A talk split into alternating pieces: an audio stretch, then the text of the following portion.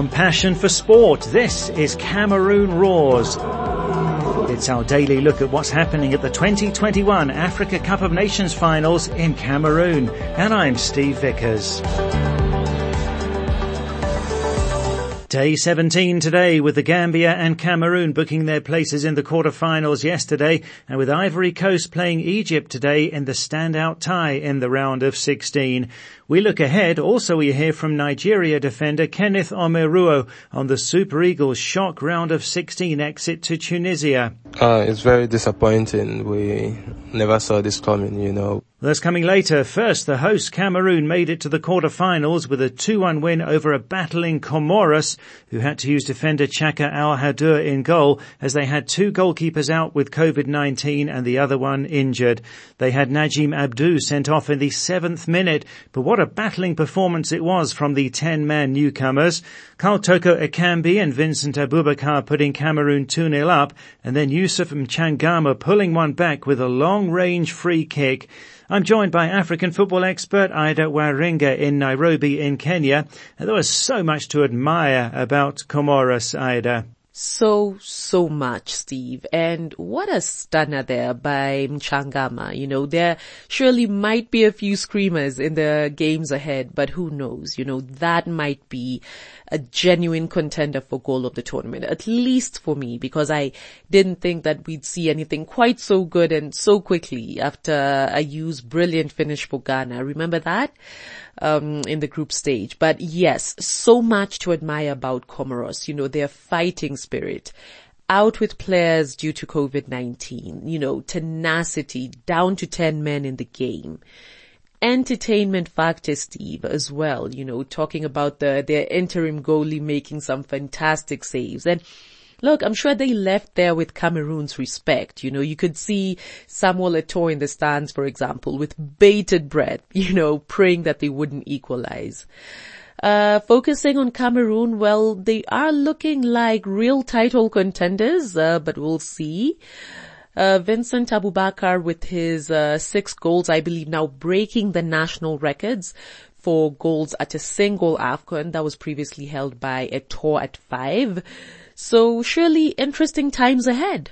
Well, Comoros certainly won the hearts of many. And what a win for the Gambia at the Nations Cup for the first time and through to the quarter-finals after beating Guinea 1-0 with Musa Barrow forcing his way through to score on 71 minutes and Guinea hitting the woodwork twice and forcing a save in one move in stoppage time. What a win, Ida. Steve, what a time for the Gambia. And I'm sure you know when they were starting out at the tournament, few, if any, saw them getting all the way to the quarters on first attempt. And I think it's really, you know, opportunities like these, you know, the Scorpions in a maiden quarterfinals that really builds the case for an expanded AFCON. I mean, yes, I'm sure there were those who argued that the quality would lessen, you know, but, you know, just look at all the new boys, if you will, in African football.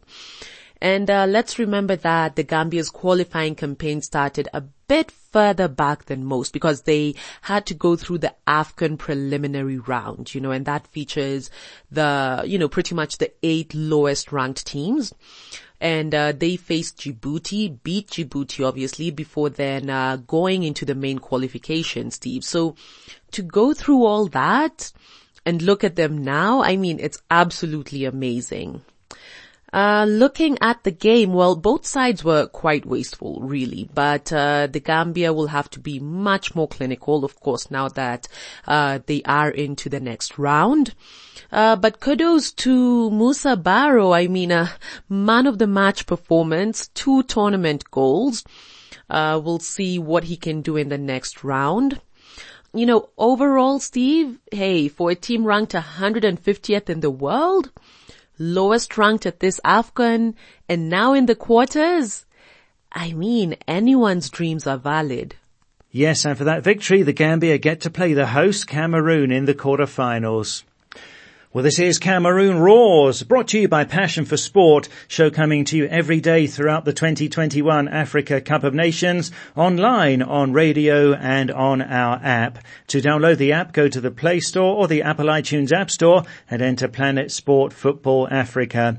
Our website is planetsport.tv and in the blog section there, Russ Bravo looks at dealing with the consequences of our mistakes. Our Cameroon goalkeeper Andre Onana took a banned substance by mistake and ended up with a lengthy suspension and how footballers and all of us make mistakes and how to deal with them in faith. That's on our website, planetsport.tv in the blog section. Now to social media, and yesterday we asked, her, was it fair for Comoros to play without a registered goalkeeper? It was a tough one for Comoros as they faced a Cameroon with 12 players unavailable after testing positive for COVID, with all of their goalkeepers unavailable, uh, two having tested positive and the other one injured. Uh, so we asked, her, was it fair for Comoros in their situation? And Sideko Suno from the Gambia says, yeah, it is fair because that's the rules of the tournament. It's the same for all of the teams.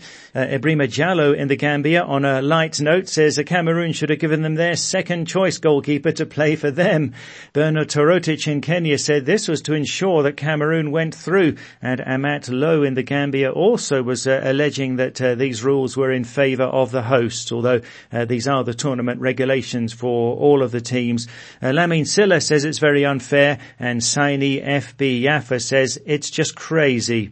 Well, thanks for those views. Today Today we're asking, what do you think about Nigeria's Africa Cup of Nations exit as they went out in the round of 16 to Tunisia in something of a surprise result, given that the Super Eagles had won all three of their games in the group stage. So did Nigeria underestimate Tunisia? There was the red card in the second half for Alex Iwobi, the killer blow. Uh, did Tunisia outwit the Super Eagles with better tactics? You can post a comment on our Facebook page. That's Planet Sport Football Africa or send us a WhatsApp to plus four four seven nine double five two three two seven eight zero. That's plus four four seven nine double five two three two seven eight zero. What do you think about Nigeria's exit? Now let's hear from Nigeria defender Kenneth Omeruo and the story of that game. Tunisia finished only third in their group, but Youssef Msakni scored early on in the second half. Alex Iwobi was sent off in the 66th minute, and it seemed as though the Carthage Eagles controlled the game. Here's Omeruo speaking to Oluwashina Okeleji. Uh, it's very disappointing. We never saw this coming, you know. We, with the squad we have and how we've played, through the group stage. You know, we're expected to to win that game. So it's it's heartbreaking to to lose uh, to lose that game. A lot of people have made their own analysis and all that. As players, you you saw what um, the you heard what the Tunisian coach said that they knew Nigeria's strength lies in the wing and all that. Did you guys really know much about the Tunisians, or is it that you guys underestimated them? No, I wouldn't say we underestimated them. You know, we we knew they wouldn't they wouldn't sit back. They would come all out to to play, but we we relied on our own on our own strategy. You know, and you know we missed a couple of chances as well. But I think um, at the end of the day, we fought even with uh, one man down. You know, it's difficult to to come from a goal behind when you're when you're less um, uh, on the pitch but you know, I think generally the boys try to come back, but you know, it's it's what it is, and playing for a nation is not like in the league where you have another opportunity. This is the knockout stages, you know, and yeah, we're sad about everything. Your first AFCON you won with Nigeria. Um, this one didn't end as planned. As someone who's experienced all of this, what goes through your mind when you look at a player like Alex Iwobi who's never been in this situation before? No, I feel for him. You know, it's really, really not not a red card. It's never a red card. You know, the decision was made, and which was a very terrible decision. You know, and especially for him, who is one of our best players, to to be sent to be sent off. Uh, it's um, I I I think uh, he's been heartbroken since yesterday. You know, and for me, really, that wasn't the right decision because he had the ball. He was, it was his ball, you know, but that's, that's what, what it is. Finally, what are the positives you pick away from here ahead of your World Cup qualifier against Ghana in March?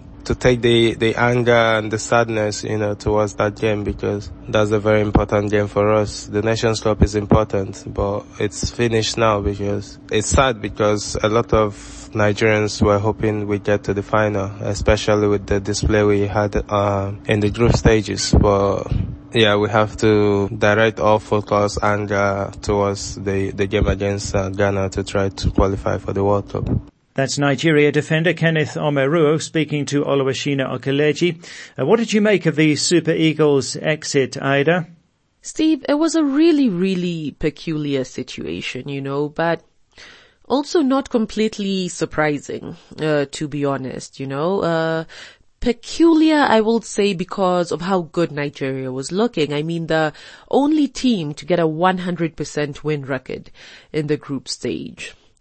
But unsurprising as well because, I mean, look, we have seen the Super Eagles implode on different occasions, you know, and it's something, if you remember, we touched on uh, not too long ago when we said that the team, you know, was looking good, yes, but they did need that consistency and that focus to get them far. They needed to show that from the round of 16 and clearly, you know, they fell on that hurdle.